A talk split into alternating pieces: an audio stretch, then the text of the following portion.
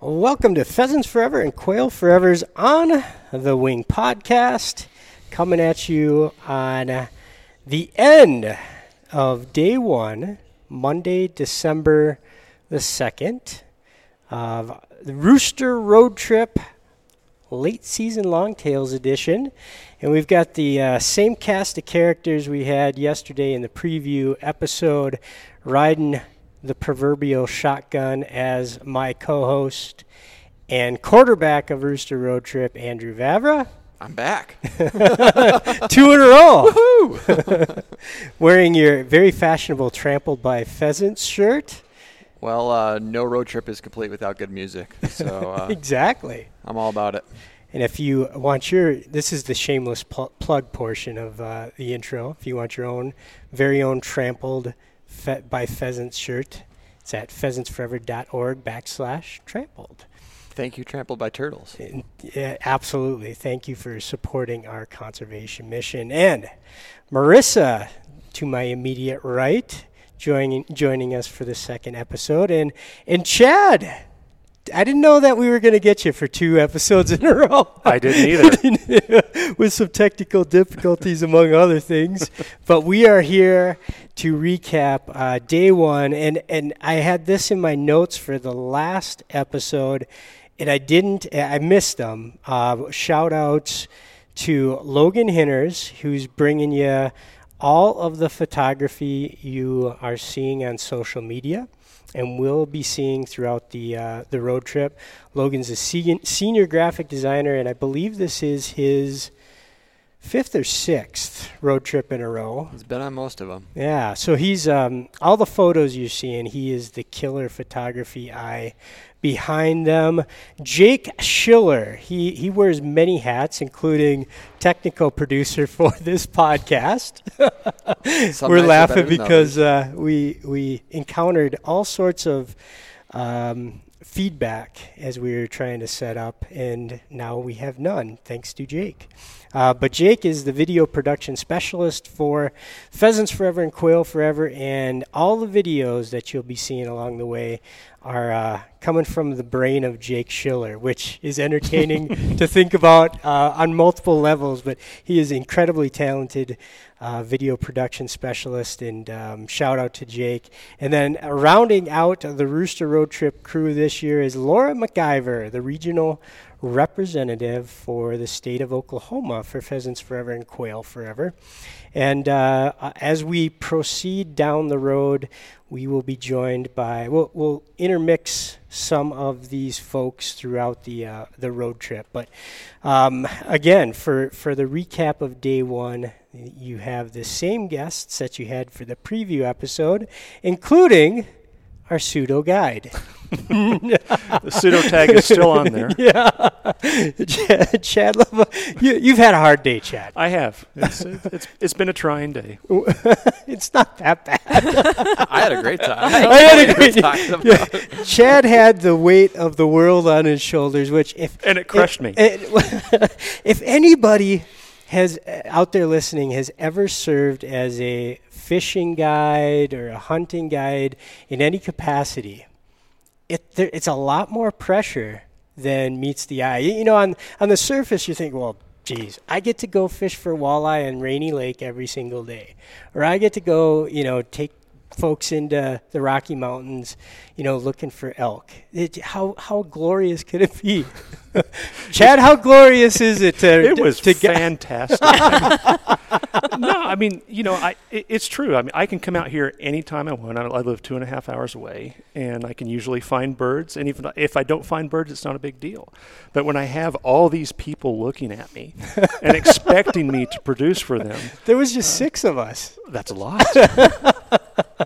it, it does become uh, something of a pressure cooker. Even when they tell me it's okay if Yeah. we don't find any birds, you still want to find birds for people. You do, you do, um, but it is okay because that's not, uh, you know, that's a component of this trip, and we're going to get to the fact that we did find birds, right? But it's not the entire.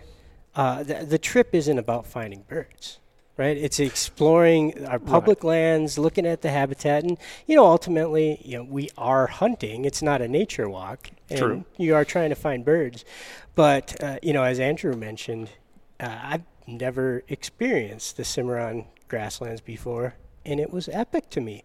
I didn't see a quail personally. That's okay. I saw all kinds of stuff. It was it was beautiful.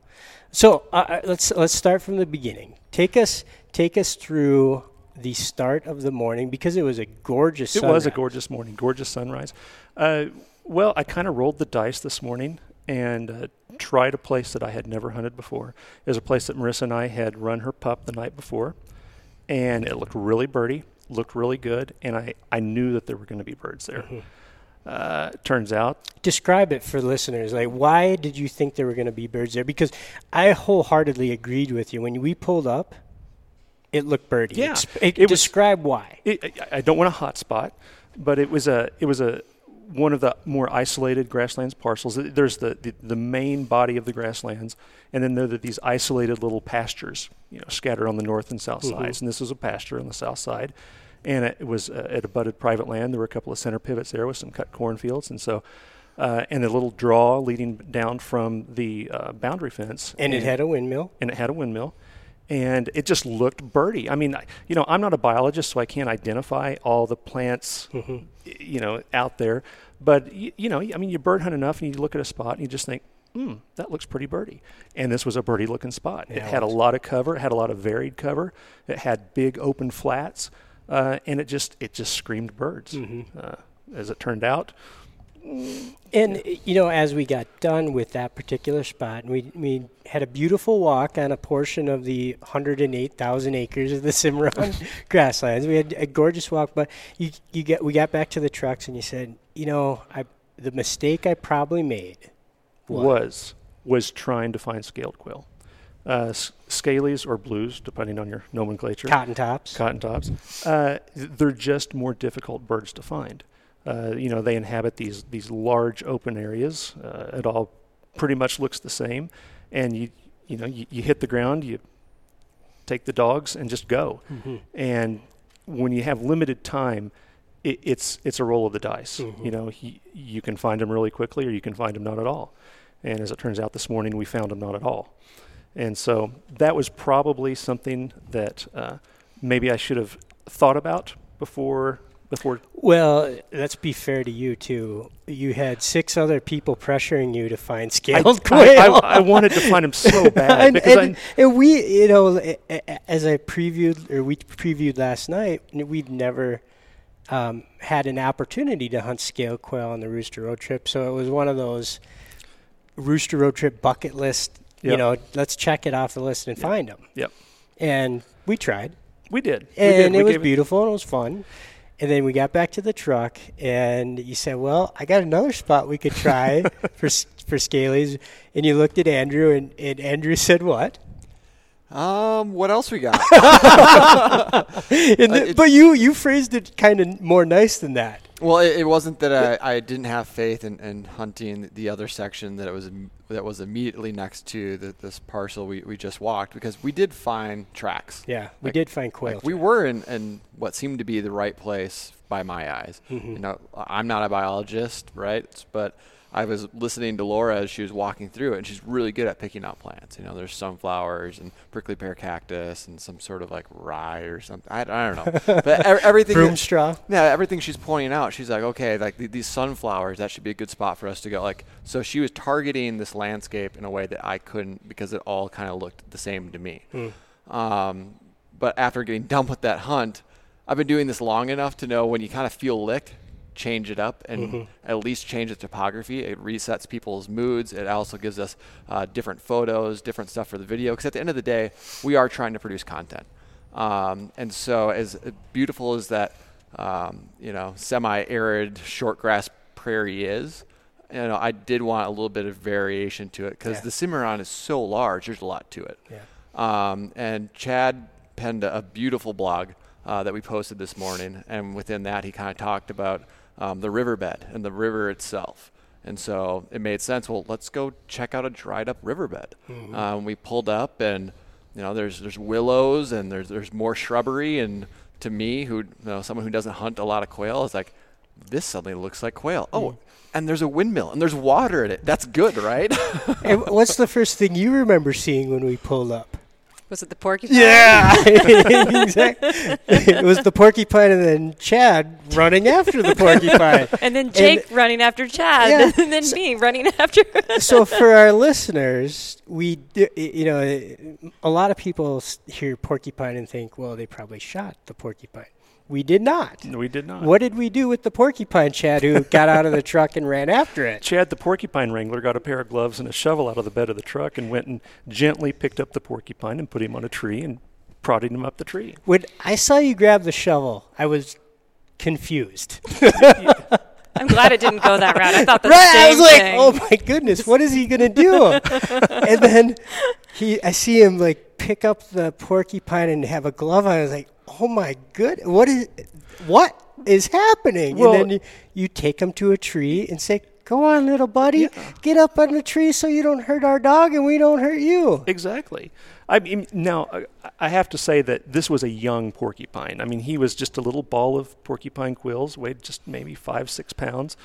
Uh, I wouldn't have done that with a really big one. Yeah, Uh, Do you know what you call a young porcupine? I hear a badoom boom coming. No. Oh no, this is legit. I do nothing but spit straight facts on this show. it's a porcupet. and what do you call a bunch of porcupines together? A prickle. These are real terms. I know this for a fact because my wife sent this to me and she would never lie to me. Okay. porky pet A porky is a young porky in a in a group of porcupines is a prickle. Prickle. Yes. I'm looking at the text right now. Okay, uh, we're gonna fact check Allie on that, but we'll take her word for it. so uh, we encounter the porcupine, and then that uh, was like that was a big hit. I, I was I was quite surprised that everybody wanted to take pictures of the porcupine. and, It was so cute. and if you want to see the cute porcupine, it'll be on our Instagram story for probably another twelve hours or so. Yeah, I'll, I'll save it too, so people can just uh, go to our main uh, uh, page and then click on day one. You can scroll through all the some of the behind the scenes stuff that we, we did throughout the day today. And, and we will remind listeners the porcupine was not harmed. We don't know if he or she is still up in a tree, but uh, she's in the grassland somewhere. Um, uh, all right, so describe, Marissa, describe the difference for the, um, um, the Cimarron that we went to the, the riverbed when we arrived there. How, how different it looked to you Oh, compared to the first spot. I actually, I think I made the reference that it, it looked like a Tim Burton film. You did. you, you exactly. Yeah. I, I mean, it was just, you know, a lot of dead branches. Um, it just was a lot of shrub, really woody. Um, and to me, it was like, oh, this is this is bobwhite habitat. um, and I just, I was really excited to get out there. I was a little bit worried about the porcupine, so as excited as I was to see that in the beginning, I was nervous. My uh, my older German Shorthair loves to point porcupines, and so made sure to tell everybody if you see her go on point in a yucca plant, that's that's probably what it is. and while your pup Reese did not encounter a porcupine, Karma came back and uh, gave you just a nice little kiss on the cheek for for letting the first porcupine go, Yeah, didn't it? No good deed goes unpunished, right? Well, Yeah. uh, no, you didn't get punished because what happened? One single quill in my dog's mouth. From Is that a what you're talking about? Yeah, The- the- from a yeah. second porcupine. from which we never saw, which I never had the chance to rescue. Uh, I, I don't know where it came from. He he uh, he encountered it obviously, and uh, yeah, one single quill in the mouth, easy to take out, Yeah. and uh, and that was it. It could have. I mean, uh, as all bird dog owners know, porkies can be a real nasty situation Yeah. for a bird dog.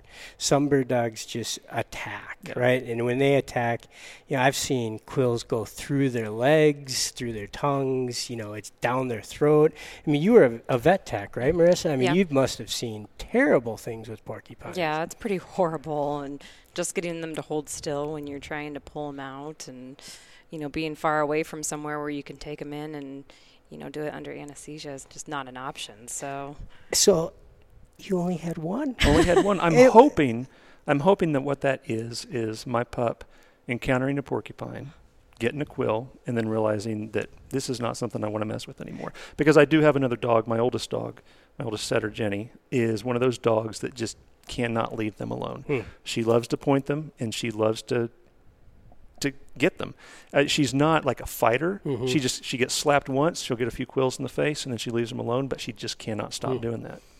So, uh, on this adventure where we found multiple porcupines, but not so many quail, um, what did you, what did you think of the river bottom area today? Did it look birdy to you? It did. I mean, I, I hunt the river bottom quite a bit, and uh, uh, I was quite frankly surprised that we didn't see any birds. Yeah, me too. Uh, in the times I've hunted quail in Kansas and southern Nebraska, that felt like Bob Yeah. country to me.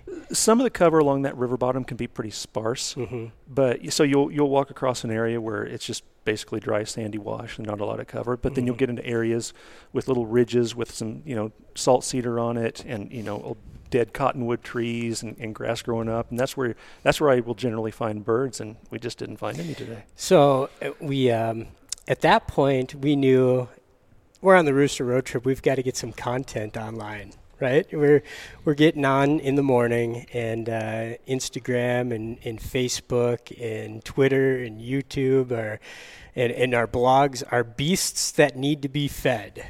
And uh, day one, you know, you definitely want to feed the beast. So the majority of us went and found Wi-Fi to start posting. But Chad, the flame was lit in Chad. You know, I, I, am a quietly competitive person.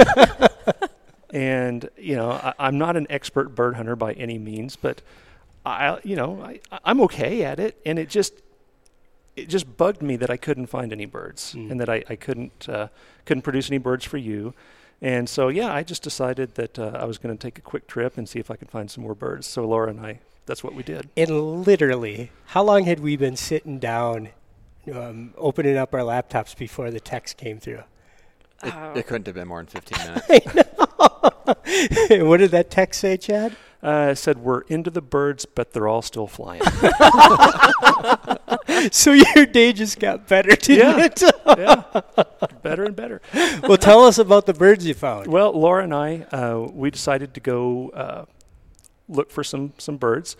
We we went to another spot uh, on the north side of the river, and uh, found a really good looking spot that had a creek bottom going through it and had um, a really thick stand of, of locust trees Hmm. that were running along the entire creek bed. And so we, we unloaded the dogs and uh, went along that creek bed. And about, it it wasn't very long at all, uh, probably, you know, three, 400 yards down the creek bed. Leo, my setter, goes on point in front of what looks like a giant pack rat's nest. Uh, it's just it was is a is a deadfall of, of locusts, and if you've ever seen locust trees, they've got these some varieties of locusts have these massive thorns on Mm. them, and they're just nasty trees. And uh, he was pointing in the middle of this dead locust tree with this all this stuff around it, and I didn't. I, I at first I thought maybe he was pointing a pack rat or something, so I walked in and I, I kicked that, and I just got this rolling covey flush, and big covey of birds got up, and of course they all flew through the trees. And they were bobs. Yeah, they were bobs. Yeah, Okay. and so uh, I missed. Laura missed, and that's pretty much the story. We, uh, we we did find about half the covey a few hundred yards down that draw, and the same thing happened again. I missed. Laura missed, and so you know that's kind of how the day went for me. but we did find birds, and so it, it wasn't uh, it wasn't total redemption, maybe fifty percent redemption. Well, redemption's coming because when we got that text, we hustled through our own posting and we said we got to get into some birds ourselves, and we went back to our sw- our sweet spot. Right? What do we do next, Andrew? Well, w- when you're feeling vulnerable, you go to you go to a place that makes you feel you know a bit more comfortable. For me, that's some taller grass. yeah. and uh, as as we talked about yesterday, you know the juxtaposition between you know the, the stark kind of mean looking uh, Cimarron proper, and then the WIHA properties Mm. that had the great stands of grass right next to it. You know, I'm drawn to the grass. Yeah. Um, so we struck out on scalies. We struck out on bobs. Well, third time's the charm. Let's go for longtails. You know, this is late season longtails after all, Mhm. right? So let's go after what we know best. Um, and so that's that's exactly what we did. We uh, scoured the map. There's a lot of WIHA in the area. Um, we did some some driving around and strategically chose one that had some some cut corn uh, across the street from it, um, knowing that hey, if I was in Minnesota or South Dakota or somewhere I normally hunt, that's exactly what I'd look for. Mhm. It's not going to be different here, right? Um, and it was it was really thick stuff. It, It was it was really good cover. yeah. Like it was it was gorgeous grass. A lot of little bluestem in there and it, kind of bunches of it, and it was just gorgeous, gorgeous grass. And I actually have found quail in that before. Have you? Yeah. So you had the corner. hunted that spot um, in years before, hadn't you? Yes, yes. Yeah. There were some sunflowers down in the corner of it that I'd, I'd found some quail in at some point. So we so we line up, l- release the dogs, and off we go. And I was on the end, and my pup was birdie the entire entire walk, but the bird didn't get the first bird didn't get up in front of me, got up in front of you, Andrew. Um, well, it technically didn't get up in front of me. It got up in front of what might have been a befuddled QF editor who didn't pull the trigger. Oh, I was on the end. I Um, didn't see that piece. So, so it, uh, you know, it might have scared him a bit. It's a little bigger than the quail he's used to chasing around. Um, but but it happened to kind of so skyrocket up, and by the time it got to You me, see, I call that hospitality. yeah, was I just- thought you were just being gentlemanly. well, in terms of the story arc for him, like it's getting better, right? Mhm. Um, but by the time it got over me, it was it was a ways out. It was high up. Um, I was pretty proud of that shot. 'cause Oh, I, that was a I, hell of a shot. It was Yeah, an excellent shot. I dropped it, didn't run. We, we were right on it. I was uh, kind of one of those. I pulled the trigger and I could hear Jake with the camera over my shoulders go, "Yeah!" I'm like, "Did you get that?" He goes, "Yeah, I did." I'm like, "Yes." we, we finally did it. We got a bird on camera and we and we got it down. Uh, we can now breathe. Yeah. Everybody take a collective breath. We can start giggling now. Okay? Well, Like, and, it's- and it don't to be happened like that, right? Because everybody did giggle, and there, it did take the pressure off. Maybe not on Chad, but the rest of us felt like, well, this, you know, the sun is shining. It was just a terrifically beautiful day, and birds in the hand.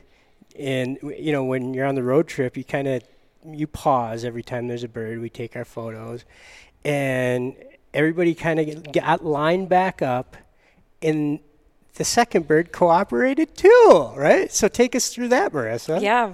Well, th- so there was actually a, there was another bird that got up directly behind Chad, and there wasn't there was all around me. You're like a bird magnet. It's like not. she, she, she yells rooster, and I'm looking around like, where? I, I don't know. Uh, I mean, we just walked right past it. The dog, I mean, the scent, whatever, you know, wasn't dogs weren't able to pick that up, and and actually it was you know a hunt that I just I didn't have my pup along for the hunt, so I'm off by myself, not sure what dog to watch and what to do, and on the end, and so that bird gets up and we kind of just watch it. There was no you know clean, safe shot on that one, but um, then one got out directly in front of me and took one shot and and dropped it pretty hard. And it, it did run a little bit so uh, that that's a story in and of It is a- itself. it is a story as much as i want to admit that it or not admit that it didn't just fall and die right away but um, we had some pretty serious sleuthing going on to to find and recover that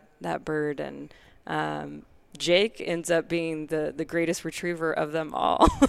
yeah. uh, So literally, um, Jake with the camera sees the bird run across him from right to left, heading towards the sandy road. hmm And then he sleuths. He I swear to God, he gets down on his hands and knees and finds pheasant tracks with drops of blood in the sand. He's like, "It's over here, guys. The dogs are following Jake." I'm not making this up. They're right. They're following Jake, and Jake follows this um, these tracks for 20, 30 yards, and then the bird crosses the road. He's like, "It's over here, guys!" And, the, and at that point, the dogs take off across the road, and in the ditch is the bird, and uh, the dogs go on point to this crippled bird, and Jake actually retrieves it. he comes out with it high up in his hand, and oh, I wish I could have gotten a picture Did of we get that on film? I don't think so. He's No, the he's the camera film guy. so kudos to Jake. We gave him an extra scratch and a cup of kibble that night, and he he uh, definitely deserved it. But Yeah. you had uh, uh, on this very podcast 24 hours ago. You said your goal for Rooster Road Trip was what? Uh, to harvest my first uh, out of state bird. And Chad, you made that happen.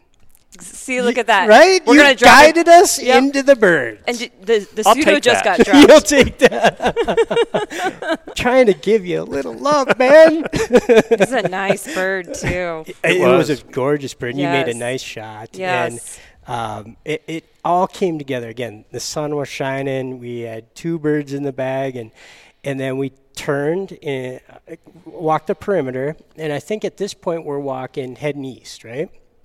And at that point we line up again, and the every single dog is going bonkers, right? Every tail, whatever the characteristic like birdie cadence of your dog's tail, it was happening for what, what did we have six dogs in the field at that point and, and some of them were spinning clockwise some of them were spinning counterclockwise mine was going back and forth like you know they were all going crazy and we get to the end and i'm trying to remember was that a um, was it a wheat field i think it was a wheat field on the end I think it was a stubble field. yeah. so we got to the end of the stubble field and chaos.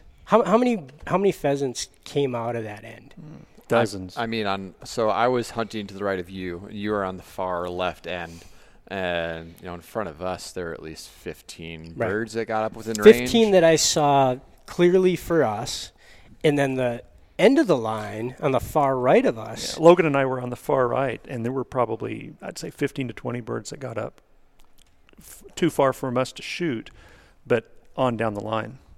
It it was as memorable a flush of pheasants on you know piece of public ground that, that I can recall. You know, there was a lot of birds in there. It was pretty cool. It was continuous It- flushes. and they didn't hold for us very No. well. But we turned that corner and kept going, and then there was a little more action on the end. And for some, uh, you were Andrew, you were with me for like as we were walking one way, but then you got right next to Chad at the far end of the line when we started walking the other. I don't know how we reconfigured. Yeah, I, I think the the monster flush was so chaotic that we all kind of grouped up and talked about it, and from there, everybody kind of like, okay, where's my dog? And you kind of like re-line up Yep. and start walking. Our dogs tended to gravitate toward one another. Yep, Leo, and, so to speak. Leo and Baxter are, are yin and yang. So so Leo is white with with black ticking and a long feathered tail. Baxter is black with white ticking and a short little stubby tail. So if you were to put them together, you know they form the the, the ultimate bird dog, right? Um, they, they've become. I see what you did there. They, they've become the, the best of friends on this trip. Um, but no, that's just how it all it all shook out, and uh, you know to follow Chad's story arc here, just keeps on getting better. So take you- us through what waiting for me? happened because I was on the other end, and my perception of what happened and what may have really happened might be two different things. Well, it was really very simple. My dog totally missed a bird. Uh, we walked right by it. It got up behind us. I missed it with the first shot and managed to hit it with the second. And we got it back, and, and the Quail Forever editor was smiling ear to ear while he's holding his pheasant, and I loved it. yes, it was it was a bittersweet moment for me. It was terrific. Yeah. I mean that that, uh, that I don't know the field of redemption, right? It was. It was. To yeah, it was. As a, as a perfect way to put it. I, uh, I I finally got a bird. I got other people birds, and the pressure was at least lifted a little bit. Uh, the wrong bird, but I'll take it. And tomorrow you're just going to shoot a limited quail just randomly. Hope so. Uh, it was it was a very fun, very memorable day. You can relieve the pressure now. Yeah, f- for all the, the, the, the, the things that happened, all the, the you know the, the bad luck, uh, I I did have a blast today. Cool. Well, we did too, and congratulations, Marissa. Thank you. Excuse me, you uh, you've accomplished your goal yes. on day number one. Gonna have to up the goal now. Yeah, maybe maybe number two. Maybe number two. Maybe add some quail to that. Maybe a that bag. quail. There we go. No Pressure's pressure. And uh, uh, we, I believe, Andrew, we have some uh, questions from Instagram that uh, we're going to field. And if folks do want to throw questions our way throughout the, the week, we will do our best to answer them. We will not be hot spotting any places, but we will be happy to answer what what we can. So, uh, question number one. Well, we got a lot of questions. Do we really? Um, oh yeah. So so I'll, I'll pick and choose here. Some of these people we know, some of them we don't. Um, so I'll, I'm not going to say any usernames or anything like All that. Um, Is the hip uplander one of the questionnaires? No, but I, I heard a, I heard a rumor that if you call them out by name, that you'll end up a meme. So, Oh, no. so Pheasant Bob is doomed. Oh no. Um, anyway, uh, let, us let's start with this one because this is actually a, a really good question because I don't know if I have the correct answer yet. Um, how do you keep your dogs fresh hunting them five plus hours a day for multiple days in a row? Um, I will let the, the cat out of the bag on part of this. Um, very rarely are we, we hunting five plus hours in a day. Um, there's so much that goes on behind the scenes in terms of creating content and, and editing photos and videos and writing blogs and, and finding Wi-Fi and all that. Um, the reality is we hope for you know, a really good hunt in the morning that gives us content to post in the afternoon, and then we go out for that later that afternoon and post about that um, in the evening. yeah. Um, today was a little bit different because we, we really wanted to get some quail. Um, so we, we charged it hard, and I think some of our dogs are already showing it a little bit. Um, I'm I'm the first of, to play it cautious and, and treat this trip like a marathon. Um, even in that field before we got to the epic flush, I was trying to pull Chad off. I was like, when are we swinging? Because I wanted to swing back to the truck. We already had two birds. I'm never looking for limits on this trip because I'm looking to prove that there's birds out here and let's just share that story. Right. If you're going for limits, you're in the field all day. Right. And Chad was like, no, no, no, no. Let's let's walk this all the way to the edge. I've hunted this field before. And so thank you, Chad. God, Chad. Um, so that's a little bit of the reality of the Yeah. situation. Um, but that said, they are going five five plus days in Yeah. a row. And so you know, I'll, I'll, I'll start with you, Bob. How, how do you do that? Uh, I definitely feed my dog more um, more volume uh, at the end of the day than they would normally get at home. And you know, Marissa and, and Chad, you're both shaking your head. I know that you guys have both been feeding your dogs uh, higher volume. I, I think I feed my dog like three times in the evenings. You know, I definitely have fears of twisted stomach, so I don't want to overdo it. But uh, you know, my pup normally gets a one cup of uh, food, Purina Pro Plan Sport, um, in the evening, and she's gotten three already tonight. Yeah. Marissa, what do you think? Yeah, I think. Um, I mean, sometimes just to try and prevent that the stomach issues too, you can do smaller meals throughout the day to Mhm. kind of keep their their blood sugar up and uh, energy up, and then you know hydration is a huge thing as well. Um, my dog. Especially out here. Yeah, my dog does not like to. I mean, she'll drink when we're on the hunt, but um, once we're back, she does not want to um, kind of rehydrate, and so I actually will add water to the food um, just to make sure that she's getting hydration. Yeah. One of the things that I do is uh, water is, is a big one for me. I carry a lot of water in the field. I make sure my Mhm. dogs drink a lot of water. And of course, when you're hunting alone we, with multiple dogs, I rotate my dogs. You know, I Mhm. don't. I will never take a dog and just run it for five hours. Uh, but uh, you know, on this hunt, I have one dog. So, and I, I do uh, feed probably twice the volume of Yeah. what I feed at home, and I mix in. Th- my dog is is a kind of a grazer. He doesn't eat all of his food at once, which is kind of a it- it's difficult, uh, you know, on the road. So what I do is I will mix in uh, wet food with with the dry food in order to get him to eat more than what he nor or eat faster and eat all of it uh, to make sure he gets that in there. And one more thing that I do that um, it's just something that I I, I do uh, after the dog is back at the truck is and and I don't know if there's any real scientific basis for this or not, but I always try to feed them a little bit of maltodextrin in with some uh, wet dog food. And if you feed that to them, it's it's one of the, it's one of the ingredients that like bodybuilders and Mhm. athletes will in those uh, post workout energy bars, and it seems to help the dogs. Hmm. Uh, it, it helps them recover a little bit more, and and so that's one of the things that I do. Question number two. So I'll combine a, a couple of uh, followers' questions here. Um, what licenses, stamps, slash endorsements are needed to hunt in Cimarron, and are there snakes? Uh, as far as I know, all you need is a, is a valid Kansas hunting license. Uh, I hope you know. you've in there quite a bit. I mean, I- yeah. it- I was just thinking the same thing. if what not, kind boy, of we've been breaking the law. Uh, a- a- as far as snakes, yes, there there are snakes. Uh, I was out here two weeks ago when the uh, the, the temperature was in you know, the, the upper 60s, and I saw snakes. Uh, so, it typically, if it gets warm enough, even as late as December, uh, yeah, you'll you'll see snakes. You won't see a lot of snakes, and snakes are. I wouldn't call snakes an issue out here. I think people probably worry more about snakes out here than they than they should. Uh, I very rarely encounter snakes even in hot weather, so I don't think it's it's one of those things that I think a lot of people worry more about than what the what what it warrants. But but yeah, you will find rattlesnakes out here on occasion. Okay. Uh, the next question is, what kind of collars are we all running on our dogs? So, Bob, you want to want to start us off? Yeah, I've got the uh, Garmin Alpha, the uh, TT Mini, uh, running and, um, on Esky. And what are the main features of that? That's the the GPS e-collar combo. Um, the mini, I, I normally use the the standard size, but uh, for this trip, I've got the mini on my smallish short hair.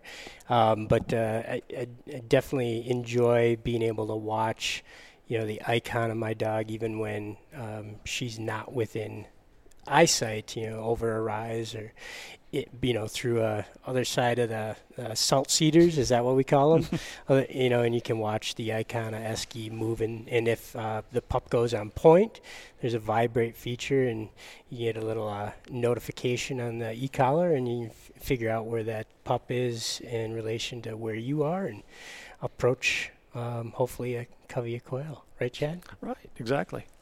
What are you running? You guys all have the Garmin Alphas? Uh, I think mine's the 550. Um, so yeah, I I mean I haven't uh, had a, a lot of years of experience with the the GPS units. It's just the level of comfort that it gives is incredible. I mean, I uh, you know I think part of it is with being a new newer dog handler, bird dog handler. It's that just you know level of comfort knowing that she's 50 yards this way or Mhm. 100 yards that way if I can't see her and Yeah, I don't un- know how people used to hunt out here without GPS units. I, I caught myself thinking that several times today. Um, it, you know, I'm used to my Brit working a little closer to me, but in this landscape, you know, they're over the next hill, and Mhm. that's kind of how they have to hunt to cover up cover this much ground.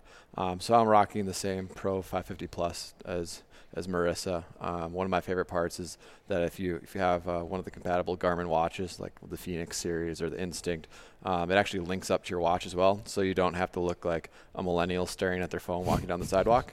Um, you can, can you can t- t- hunt like you normally would, and just simply glance at your wrist every once in a while and get the the bearing of the direction your Mhm. dog, um, how far away it is, and then your watch will actually vibrate when it goes on. So I have that all hooked up and it's vibrating, but it's been somewhat chilly, right? So early on, so I've got everything covered by sleeves. So my wrist vibrates, but I still look at my transmitter to find out what's going on. Old old school, Andrew. Uh, Well, that that is a question, real quickly. You know, um, you were hunting here before the dawn of e-collars, right, Chad? Well, no. Oh, really? Okay. E-collars have been around for a long Well, time. Well, I guess be, a GPS. I mean, I'm not that old. Well, here's my question. Before GPS e-collars, because in the grouse woods, right, folks would be running their pups with bells. They kind of get a sense of where the bell is. The bell is silent. You know Mhm. that your dog's on point. You go to where you roughly last heard. right. Is that what happened prior to GPS e-collars? Were there dogs with bells? No, a lot of guys use beeper collars. Okay. Uh, beeper collars were a big thing. Uh, I I actually started using a beeper collar and then and transitioned to GPS, Hmm. and I'm I'm doing the, the, the Pro 550 Plus right now. So is the bell culture on dogs up uh, down here at all? Is it all Northwoods? I think that's more of a Northwoods Okay. thing. Huh. Yeah. All right, question number four, four, four. We'll uh, we'll- have we'll have this be the last question tonight. There's a lot of other really good questions. I'm gonna uh, keep compiling them, and we can kind of cherry pick as we go throughout the trip. Okay. Um, now we do know this person who asked this question, and I can hear his accent when he when he wrote this. So when are you doing a Himalayan snowcock road trip? and you laugh, but you know who who sent this in, and you know he's serious. Yeah, we do know that in the Ruby Mountains, right, Matt?